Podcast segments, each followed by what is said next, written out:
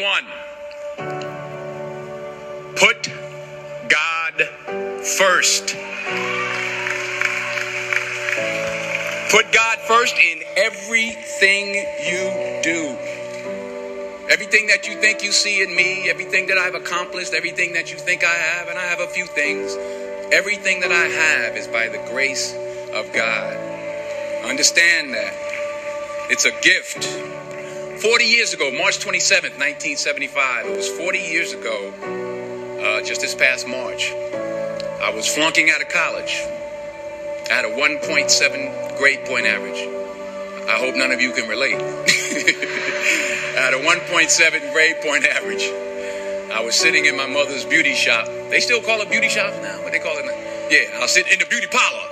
I was sitting in my mother's beauty parlor and I'm looking in the mirror and I see behind me this woman under the dryer.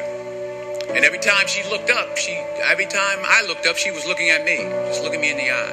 And I didn't know who she was, and I said, you know, she said, somebody give me a pen, give me a pencil. I have a prophecy. March 27, 1975. She said, boy, you are going to travel the world and speak to millions of people. Now, mind you, I flunked out of college. I'm thinking about joining the army. I didn't know what I was going to do, and she's telling me I'm going to travel the world and speak to millions of people. Well, I have traveled the world, and I have spoke to millions of people. But that's not the most important thing, the success that I had. The most important thing is that what she taught me and what she told me that day has stayed with me since. I've been protected, I've been directed, I've been corrected. I've kept God in my life and has kept me humble. I didn't always stick with him, but he always stuck with me. So stick with him in everything you do. If you think you want to do what you think I've done, then do what I've done and stick with God. Number two, fail big. That's right. Beginning of the rest of your life, and it can be it can be very frightening. It's a new world out there. It's a mean world out there, and you only live once. So do what you feel passionate about. Passionate about. Take chances professionally. Don't be afraid to fail. There's an old IQ test was nine dots, and you had to draw five lines with a pencil within these nine dots without lifting the pencil. The only way to do it was to go outside the box. So don't be afraid to go outside the box. Don't be afraid to think outside the box. Don't be afraid to fail big, to dream big. But remember, dreams without goals are just dreams. And they ultimately fuel disappointment. So have dreams, but have goals. Life goals, yearly goals, monthly goals, daily goals. I try to give myself a goal every day. Sometimes it's just to not curse somebody out. Simple goals, but have goals. And understand that to achieve these goals, you must apply discipline and consistency. In order to achieve your goals, you must apply discipline, which you have already done, and consistency every day, not just on Tuesday and miss a few days. You have to work at it every day. You have to plan every day. You've heard the saying, we don't plan to fail, we fail to plan. Hard work works. Working really hard is what successful people do. And in this text, tweet, twerk world that you've grown up in, remember, just because you're doing a lot more doesn't mean you're getting a lot more done. Remember that. Just because you're doing a lot more doesn't mean you're getting a lot more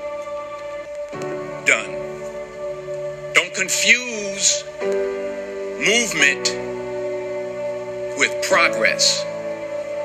My mother told me, she said, yeah, because you can run in place all the time and never get anywhere. So continue to strive, continue to have goals, continue to progress. Number three, you'll never see a U-Haul behind a hearse. I'll say it again.